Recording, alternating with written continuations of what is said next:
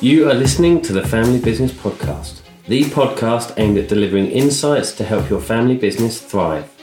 I'm your host, Russ Haworth, and each week I'll be bringing you interviews from family businesses and their advisors from all over the world. So, without further ado, let's get on with the show.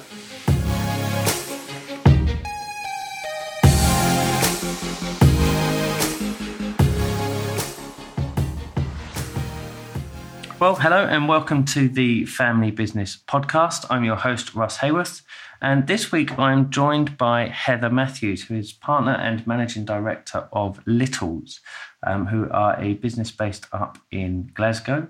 Um, they have been featured recently in a, a, Guardian article, which I picked up, and uh, I spoke to Heather and, and, asked if she'd like to come and share her story on the show, and, and I'm delighted to say that um, she has. So, firstly, Heather, welcome to the uh, Family Business Podcast. Thank you very much. Good to be here. Um, so, as I say, you, you, are the, the managing director of um, Littles. Um, could, could, you explain a bit more about uh, what the business um, do and, and how you came to be doing your role today? Yeah, absolutely. So Littles is one of the UK's longest standing and most respected chauffeur drive businesses. Um, the company was founded in 1966 in Glasgow by my father, George Wills, and my uncle, Mike. And today we're still based in the city, but operate a global service that specialises in managing transport logistics for high end corporate and leisure clients, uh, including financial roadshows, major sporting and entertainment events, VIP transport, and luxury leisure tours. So it's a very large and broad market that we look after. Mm-hmm. Our clients have included heads of states, movie stars, as well as we've done very large events. The most recent ones would be the 2014 Glasgow Commonwealth Games and the Ryder Cup, both in the same year. Uh-huh. We were in the Summit very heavily back in 2005. Um, the MTV Awards when they've been in Glasgow. Uh, the Métier d'Art uh, Chanel fashion show in 2012, which was at Linlithgow Palace, and for which we provided over 140 black cars. Wow. Uh, get involved in the Open Golf Championship every year. So we really are um, very, very involved in any big thing that comes into Scotland, but we're also concentrating on worldwide events as well. We looked after the transport at the Shanghai Grand Prix for one of the major or one of the F1 teams mm-hmm. earlier So uh, we do lots of different things. My background is uh, my dad started the business in 1966. I came into the business myself in the early 90s, having not necessarily thought I would do so. Growing up, it was never an expectation, but I came in uh, initially to help my dad with a marketing project. In, in the early 90s, and I then became partner in 1997 and then following our succession process became managing director in 2005 fantastic so you mentioned there that your your role has changed um, throughout the uh, over the years that you've been involved um, in the business, uh, and that was not necessarily a um, a, a, plan at outset for, for that to happen. Um, what was behind the, the sort of decision to remain within the business after that initial project? I think I found out that I, I really liked it. And I think in family businesses where the younger members are expected to come into the business, there's a lot of pressure put on them. And expectation doesn't always work out for people because they end up doing something more out of obligation than anything else. And I think for me, I didn't have that pressure. I genuinely came in just to help my dad with a marketing project and realised that I really enjoyed it and enjoyed working with the people who who'd worked with him for many years. And I saw a future here, and I, and I then was lucky enough to be offered um, a job in the reservations department. At that point, I was still doing about three other jobs, as you do in your 20s, um, working in pubs and all the usual things. And I uh, took on a, a, role in the reservations department, and I was within that department for five years. And at that point, it was just myself and two other people, um, one of whom still works for me, which is fabulous. Mm. I did that for five years, which allowed me to really get a thorough grounding in the business and, and you know at the coal face as it were and after that in 1997 my dad asked me to be a partner so my role changed at that point i would say significantly i then began to realize that my long-term future was in the company and start we started at that point looking at what what I would need to do to to fill my dad's shoes at some point at that point in the future. So, would you say that was when the discussion started about you taking on um, the business from your dad? Well, I think there was an implicit suggestion because I'd been made a partner, but we really didn't start to talk about succession until the early 2000s. And even then, it was still a very vague discussion. But we started to look at it seriously in 2002, 2003. And that was when um, the whole process really began. and you mentioned in the um, the, the Guardian article, which we, we will link in the show notes for, for people who want to go and have a read of that. You, you mentioned that the, the importance of discussions being held in a, a, sort of an open and honest manner with, with everything on the table. Um, do, do, you stand by that given, um, I mean, your succession was in 2005, so um, it's had a long time to bed in. Um, do, would you stand by that advice now that, that it has to be in an open and honest way? Absolutely. It's so important because you all want the same thing, which is essentially a successful succession and the business continuing long into the future. Family businesses are, are in it for the long term by their very nature. Mm. And so many family businesses fail at the time of succession because people aren't open and honest about what they want. We were extremely fortunate that there was um, at that time, local, locally to us, Glasgow Caledonian University were running um, a, a, course on succession planning and, and family businesses, and we were extremely fortunate to get involved in that. And that was a two-year project and allowed us to meet other family businesses, and it was all about being open and honest and, and talking to other people about their experiences and um, their thoughts for the future, which was incredibly helpful. Mm. And we hear um, quite often with uh, family businesses that the succession discussions are left, um, they're sort of swept under the carpet and, and left um, too late. So it shows some foresight on, on both yourself and your, and your um, dad's part that those discussions started to happen um, prior to there needing to be. You know, it wasn't a six month lead in time. Uh, you're saying it, was done over a, a few years. Um, was that deliberate or did, did is that just a case of that's how it happened? Um, I could say it was deliberate, but I think that's just how it happened. I would urge other people to do it the same way. I think it takes a lot longer than you think. And I think therefore starting earlier is is key. You don't want to be doing it when the outgoing generation is just desperate to retire and wants out of the business. You want to do it when the business is still flourishing, the younger generation are still learning, and you start putting plans in place for the transition of knowledge. Because that's that's one of the biggest things that, that my dad had to pass on to me um, was the ins and outs of how he actually ran the business. And there's a lot more to that, that you can, than you can learn or be passed. That can't be passed over in a short period of time. There really needs to be a long a long process to make sure that's done properly. And especially if you look at the, the progression from, from where the business started to, to where it is now, um, am I right in thinking it started with three cars? Yes, my dad um, in his 20s bought three cars from a man called George Little, which is why the company's called Littles. And not our family name. And George Little was emigrating to Australia, and my dad and his brother um, Mike, uh, who was a very good mechanic. The two of them decided they would buy these three cars from this chap and take over his what was then a taxi business.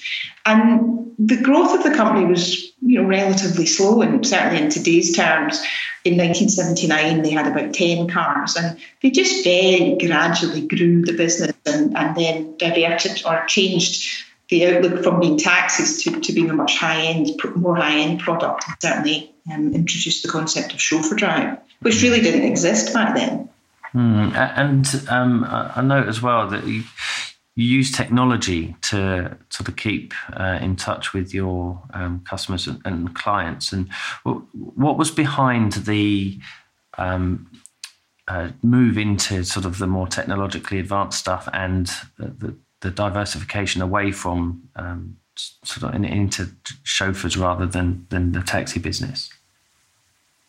Um, I think that the uh, the needs and demands of our clients continually evolve, and, and my biggest challenge um, is to always be one step ahead of these sort of things and keep implementing change. But at the same time, I need to balance modernisation with total respect for the great chauffeur drive traditions, which has been at the heart of the business um, since its inception. I think the move from taxis to chauffeurs came pretty quickly um, because my dad realised that the the, the higher end of the market was something he would get more repeat business with. Mm-hmm. And I think that's core to our business is the fact that we have uh, a lot of very loyal clients who use us because of the level of customer service that we offer. And my dad was always very, very customer service focused. He always look, look, looked at it from the, the point of view of being the client and what would the client want. And he really was innovative in his time in terms of the level of service that he was offering. And, and and the company grew as a, as a, as a result.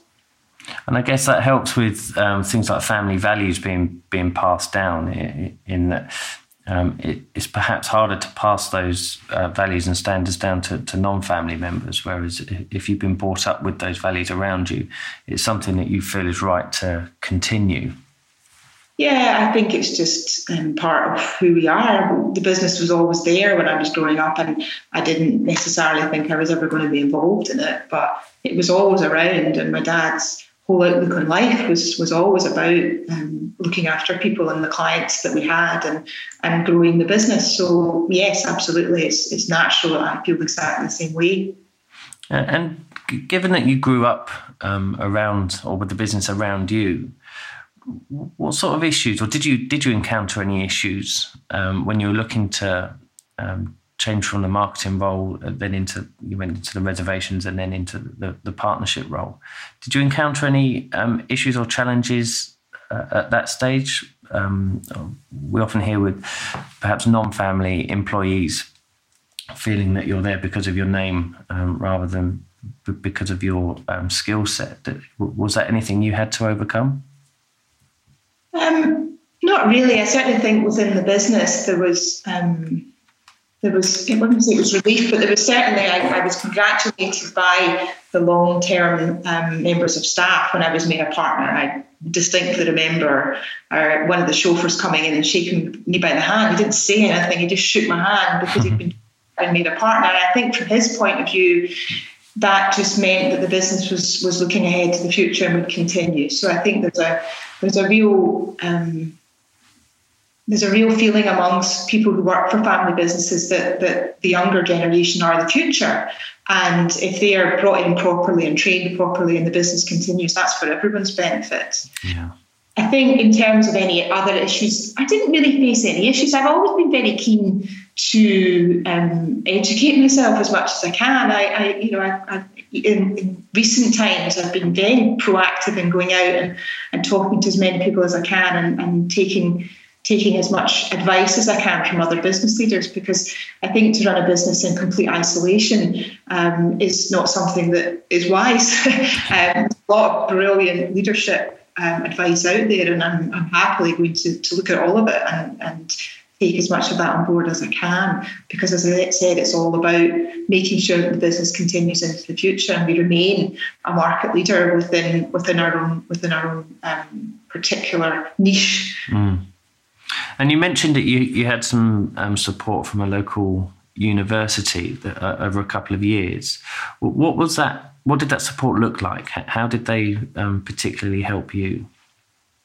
Well, it was run by um, Glasgow Caledonian University and it was called the Centre for Family Enterprise and it was within the university.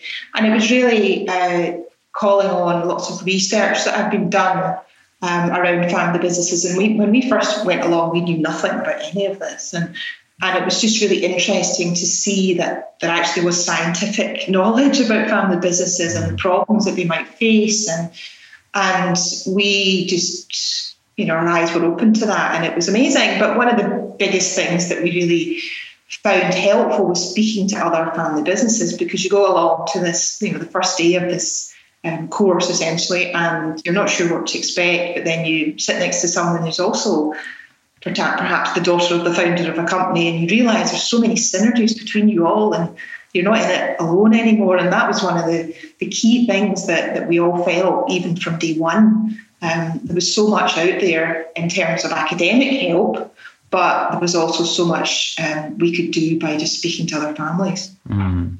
And I think that is one of the um, key sort of uh, messages that we come across uh, very often is that a lot of family businesses do feel alone and feel that they're the only people facing the issues that they're facing. And whilst the personalities might be different, the, the transitions from one generation to another, there are familiarities, irrespective of um, you know family name or, or what um, profession you're uh, working within.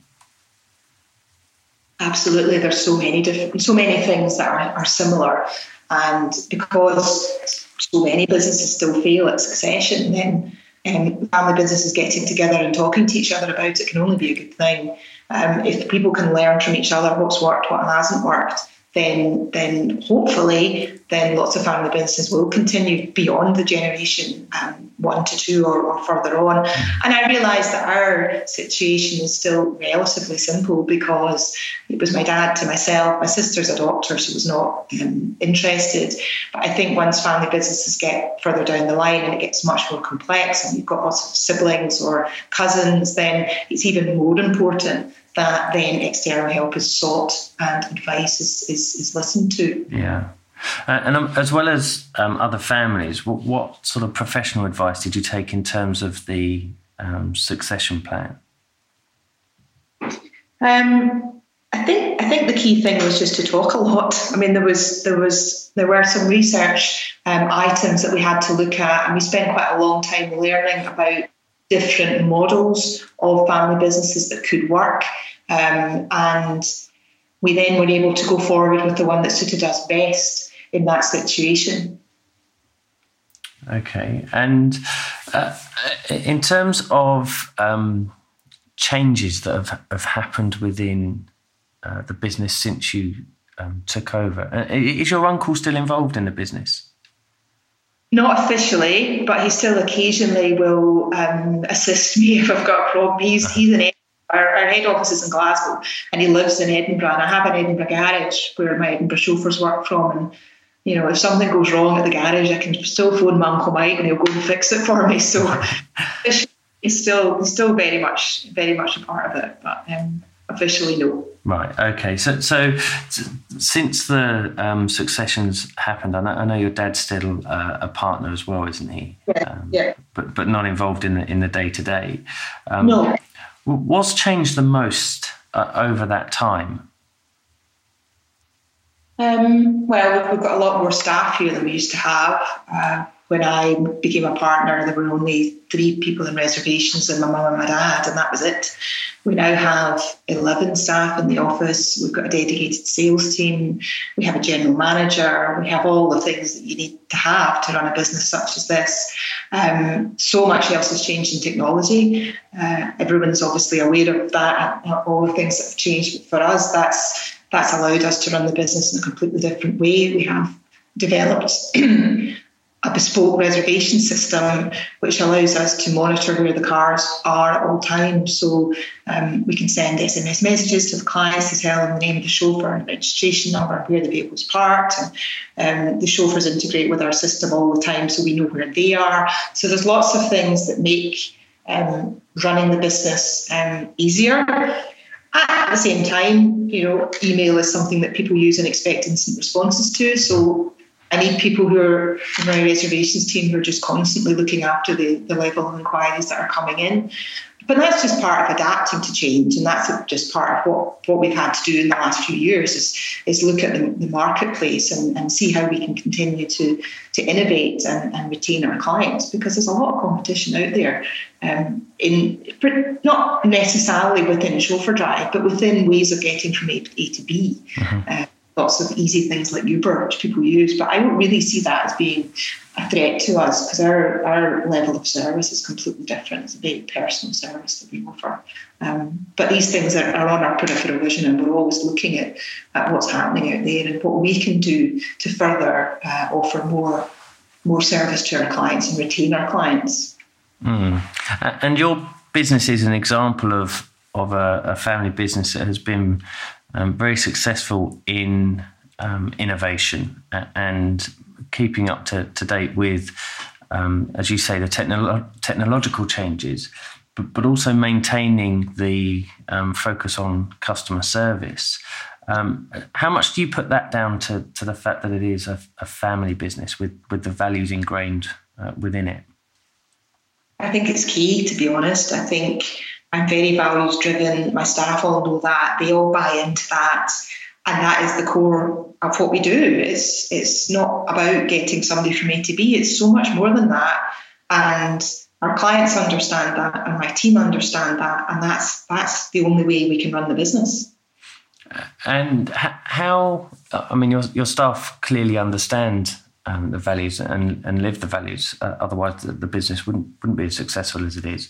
But but how do you communicate those family values onto to people who um, perhaps haven't grown up with it around them?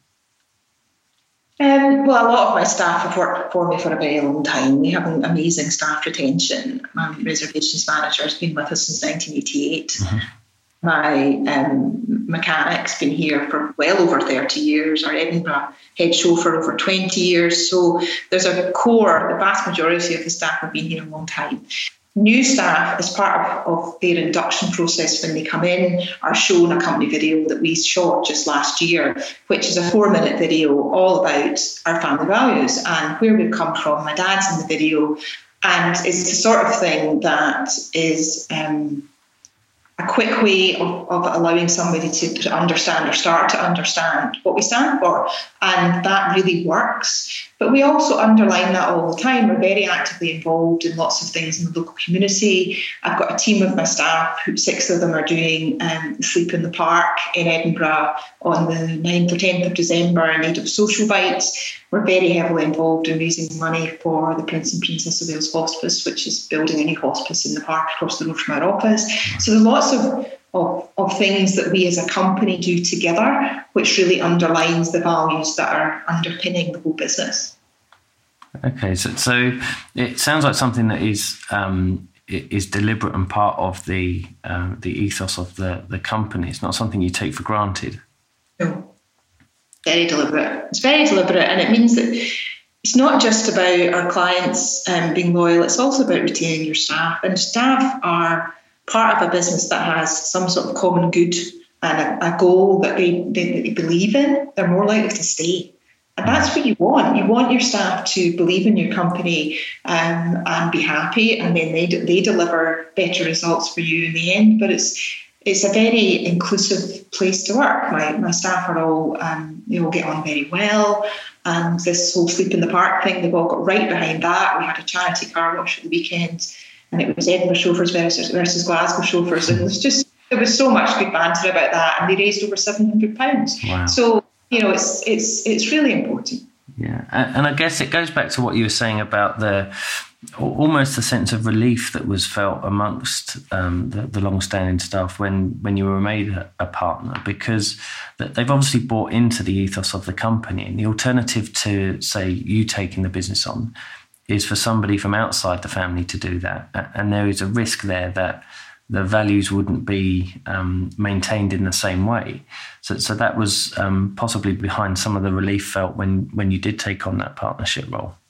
Yeah, I can I can assume that that's that would be if I was in that situation, that would be my thinking. But it's also to do with people just wanting to know their future safe. Mm. Um, and, and that the business was not going to be sold potentially because you know if I hadn't taken over I'm not sure what, what would have happened presumably it would have been sold um, mm. whether whether as a going concern or not I have no idea but yes that's that's certainly part of what was behind that sentiment I'm sure excellent and how's your dad been in retirement has, has he found it an easy transition well, he's just really busy. You know, he hasn't really stopped. Um, he's no longer involved day to day with Littles at all, but he is very actively involved with um, with Rotary. He is uh, he's a keen golfer. He curls in the winter. He's just very very active in everything else that he does. So um, it's not really felt that different for him. I don't mm. think.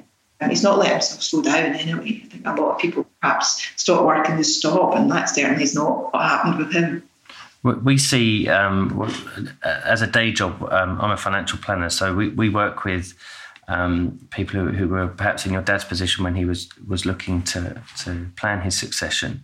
Um, and one of the, the key challenges we find um, uh, some people struggle with is a, a, sense of identity or a sense of purpose beyond the business.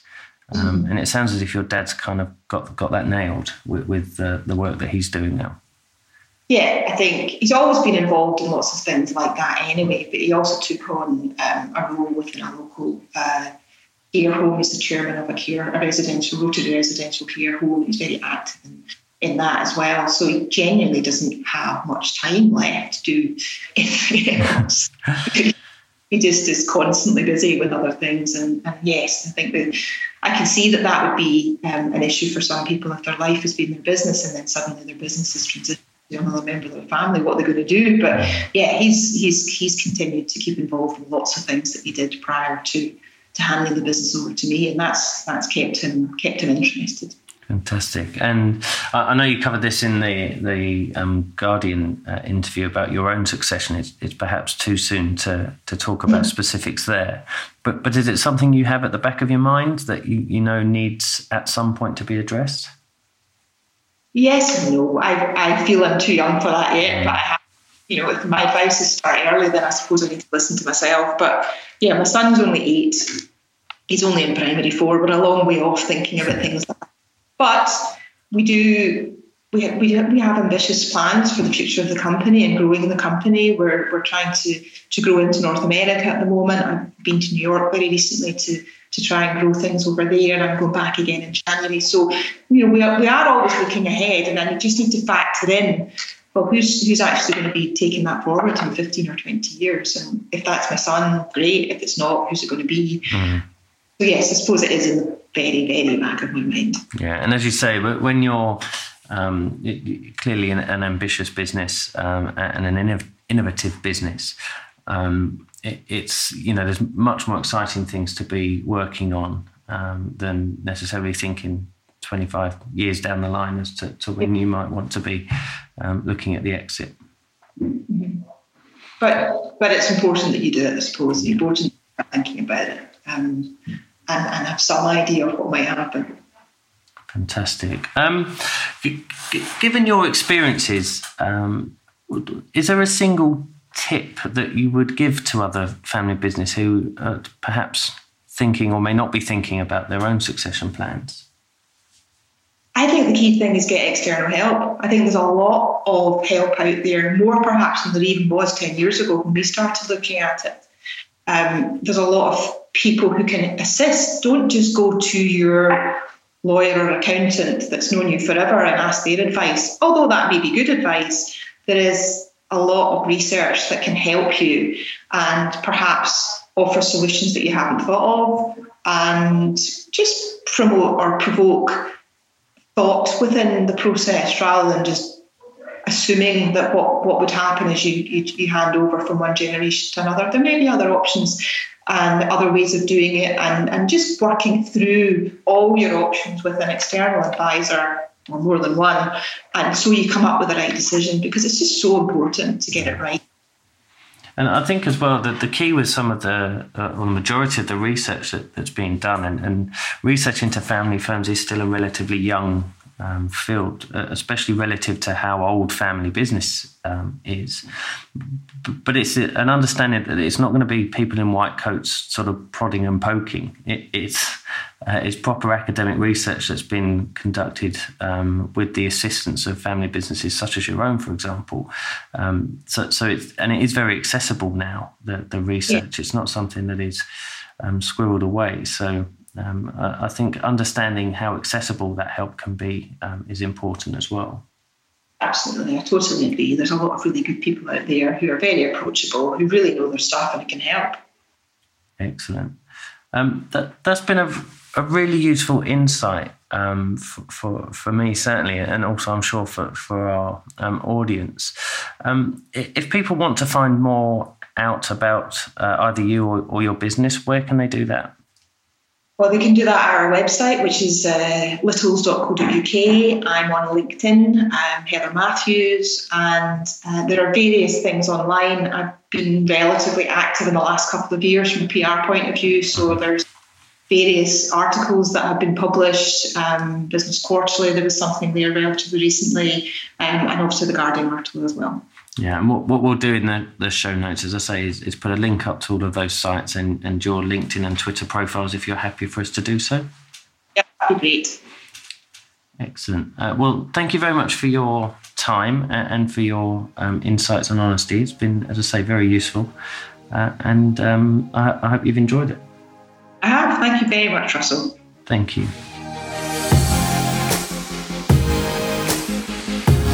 That's it for this week. We hope you enjoyed the show. If you'd like to leave us a review, please feel free to do so on iTunes. If you want to get in touch, you can find out more information at www.fambizpodcast.com. We'll see you again soon.